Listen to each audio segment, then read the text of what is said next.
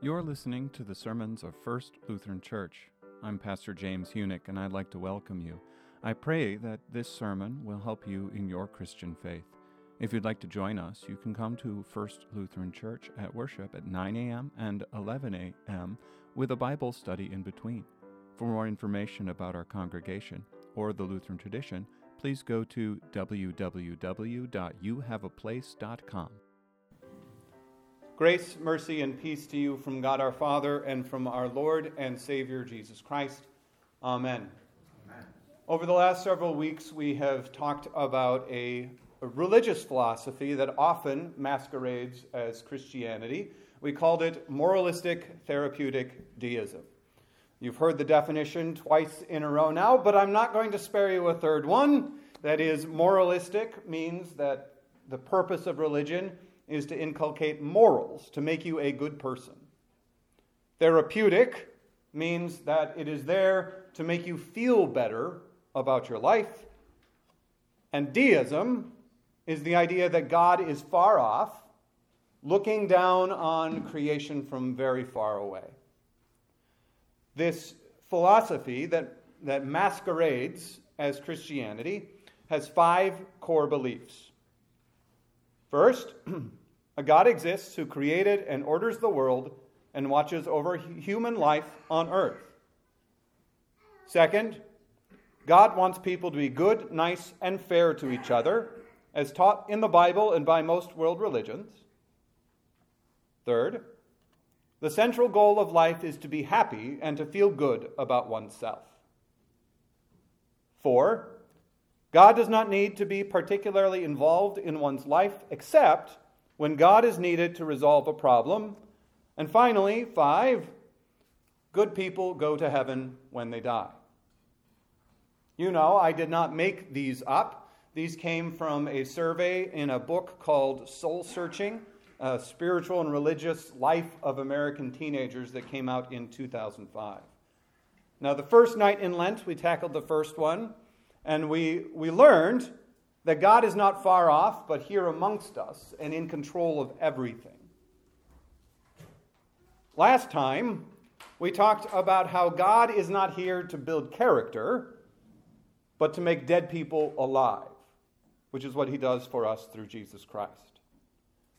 And tonight, we're going to take a look at the third goal, or the third doctrine.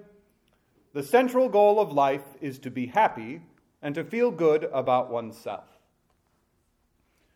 Now, the big piece of this sermon series is that these doctrines are in the church and very often a part of the way either Lutheran churches talk about it or the churches around us. And so we have to say, what Christians actually say that? Right? Does any Christian go out and say, the whole goal is to be happy and feel good about yourself? No. Usually not. Most people aren't quite that crass. But we do so, say things like, God has a wonderful plan for your life. All you need to do is find it. Have you heard that one before? I bet you have. We use Bible verses to support things like that. Perhaps the most misused one comes from Jeremiah 29, verse 11. For I know the plans I have for you, declares the Lord plans for welfare and not for evil, to give you a future and a hope.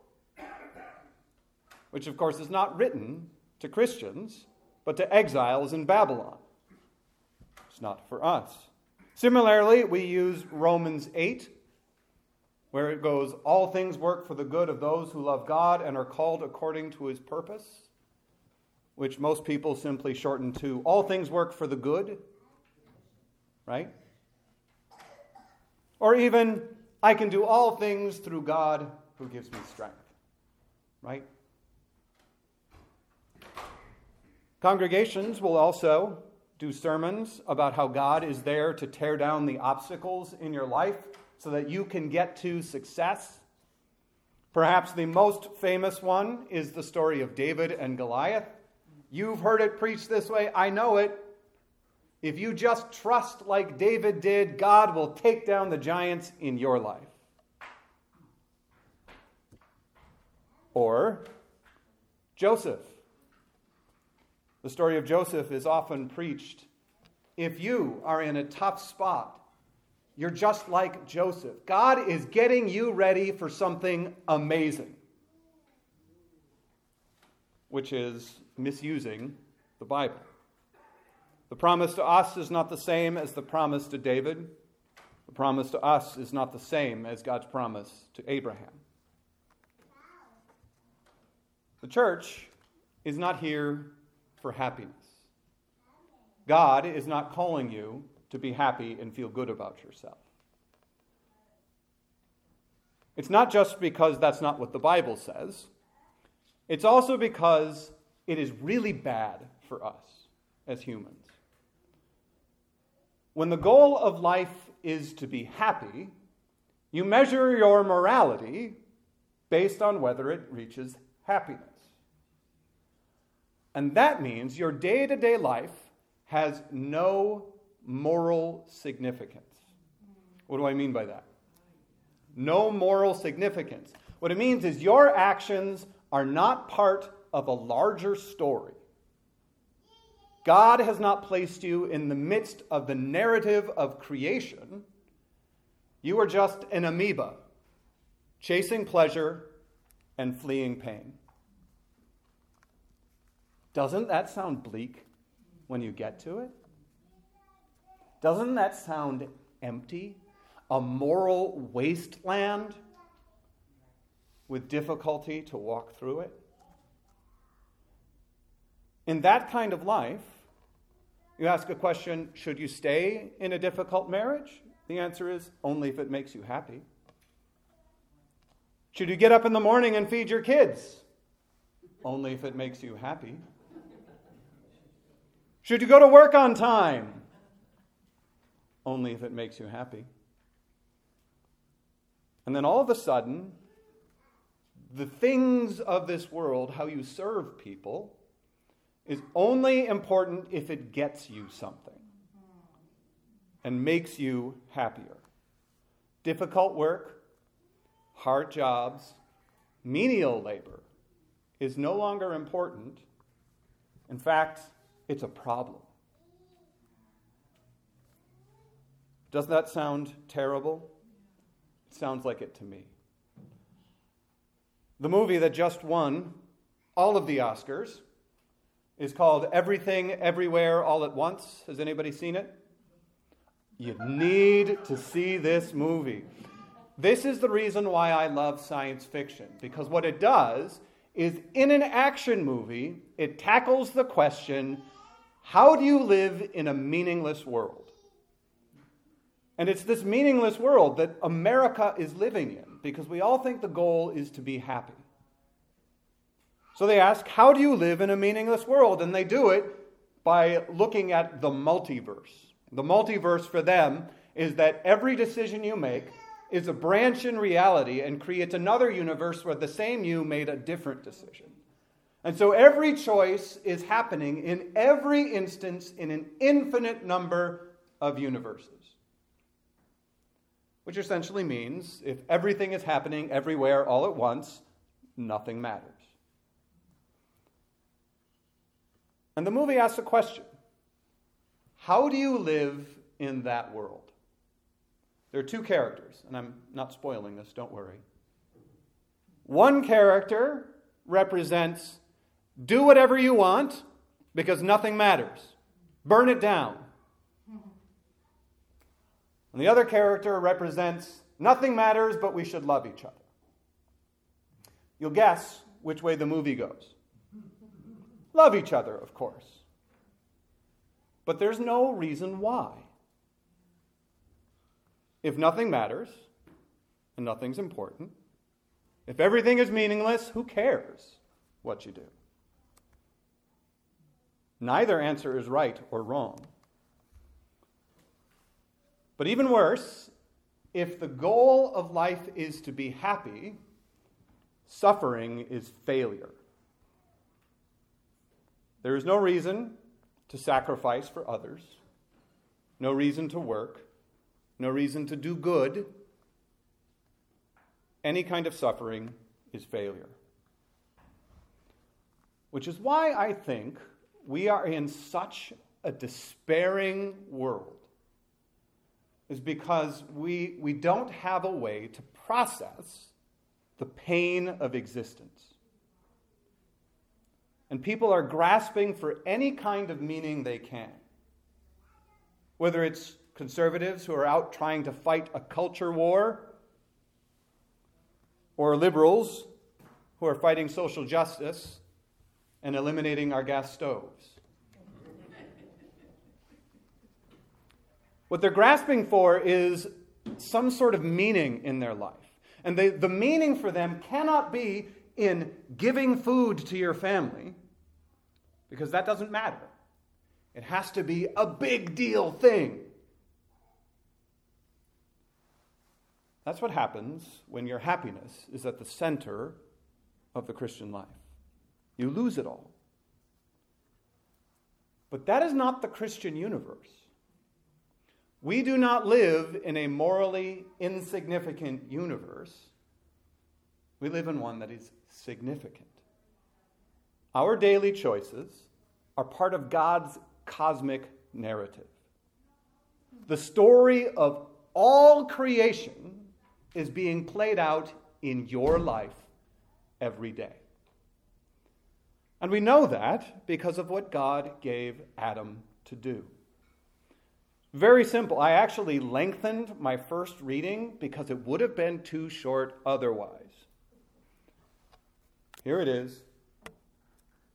The Lord God took the man and put him in the Garden of Eden to work it and keep it. Small verse, one sentence that wouldn't have made a very good reading, right? But profound.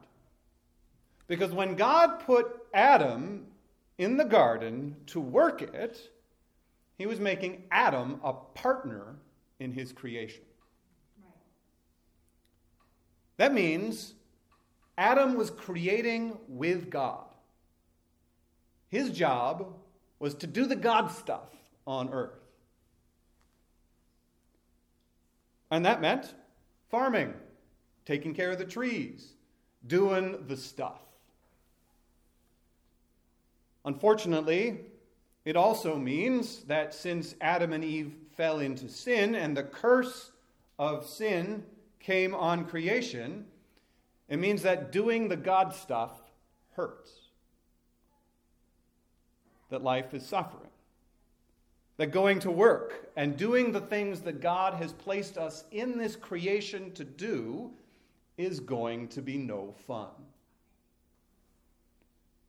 So when you wake up early on a Sunday morning, after daylight savings time hits, and you say, I don't want to go to church, and your wife says to you, But they'll miss you, Pastor.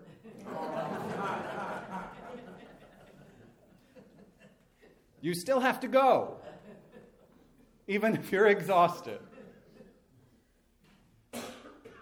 Because it's not just you, you're a partner with God in creation, right?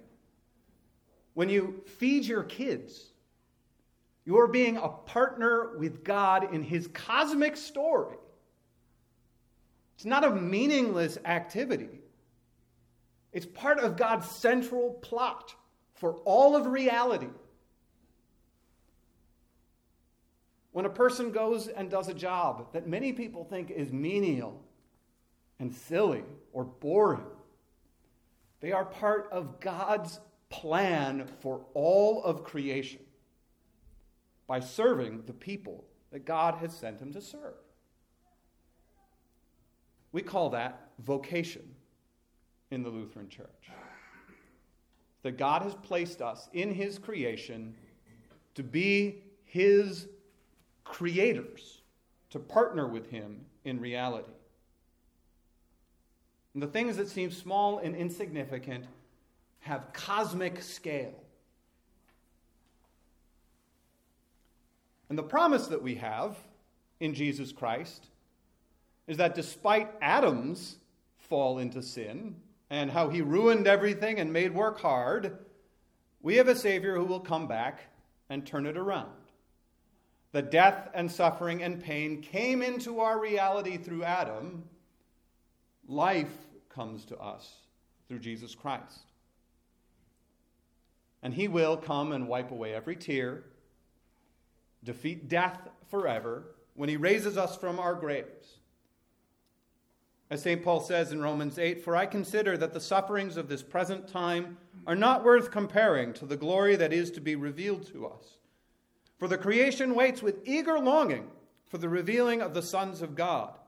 The creation was subjected to futility, not willingly, but because of him who subjected it, in hope that the creation itself will be set free from its bondage to corruption and obtain the freedom of the glory of the children of God. For we know that the whole creation has been groaning together in pains of childbirth until now. All of creation is waiting for that day when Jesus makes all things new, just like us. And the work that God has given us in creation will finally be a joy. I'll get to spring out of bed after daylight savings time, right? I'm ready for the day. Because of the grace that Jesus gives us. And so our duty, it's going to hurt. But we can process that suffering, the suffering of life, as part of God's cosmic plan. We do it because we're working with God and it's worth the pain. But it's not just God's creation that in which we have cosmic significance. It's also in redemption. Christians have something beyond just the work that God has given us to do every day. We're also united with the suffering of Jesus Christ. By being one with him, we participate in the pain that he went through. It's not, it's not an accident that Luke puts Jesus' prediction that the Son of Man will be rejected and then says, If anyone would come after me, let him deny himself, take up his cross daily, and follow me. It's the pattern of Jesus that God calls us to. The walk to eternal life is to follow the footsteps of a Savior who was rejected, who must suffer many things and be rejected by the elders and chief priests and scribes and be killed, and on the third day be raised. Following in the footsteps of our Savior means following in the footsteps of his suffering. Or as Jesus puts it in John chapter 15, if the world hates you, know that it has hated me before it hated you. If you were of the world, the world would love you as its own. But because you are not of the world, but I chose you out of the world, therefore the world hates you. Remember the word that I said to you A servant is not greater than his master. If they persecuted me, they will also persecute you. If they kept my word, they will also keep yours. Jesus promises that life in Christ comes with suffering. We are not of the world. We are called out of the world, destined for eternal life and resurrection with Jesus. And what that means right now is we become like him. Suffering, rejected, hurt, sometimes broken. But that's what Jesus went through, right? For you, for me. And we follow that path. Now, you may be saying to yourself, Whoa, Pastor, this is a big downer. What are you doing? This doesn't mean that every moment of every day has to be pain or every moment suffering. But what it does for us is it helps us see when we do face difficulty, we're now part of a cosmic scene. We have a way of processing it, of incorporating it into God's story. When we don't have that, we get what happens everywhere right now. When something bad happens, people leave the church. You've seen it, right? It used to be when something bad happens, they come to the church seeking help. But now, when suffering comes, they think to themselves, God has failed. He's not making me happy. We need to think through that in how we talk about Christ, how we talk about our salvation. The purpose of Christianity is not to become happy, but to follow Jesus. And he took a path to the cross. In his name, amen. Thank you for listening to our sermons. If you have any questions about anything that you've heard or anything about the Lutheran tradition, I would love to answer them. Please contact me at pastor, H U E N I N K, at youhaveaplace.com.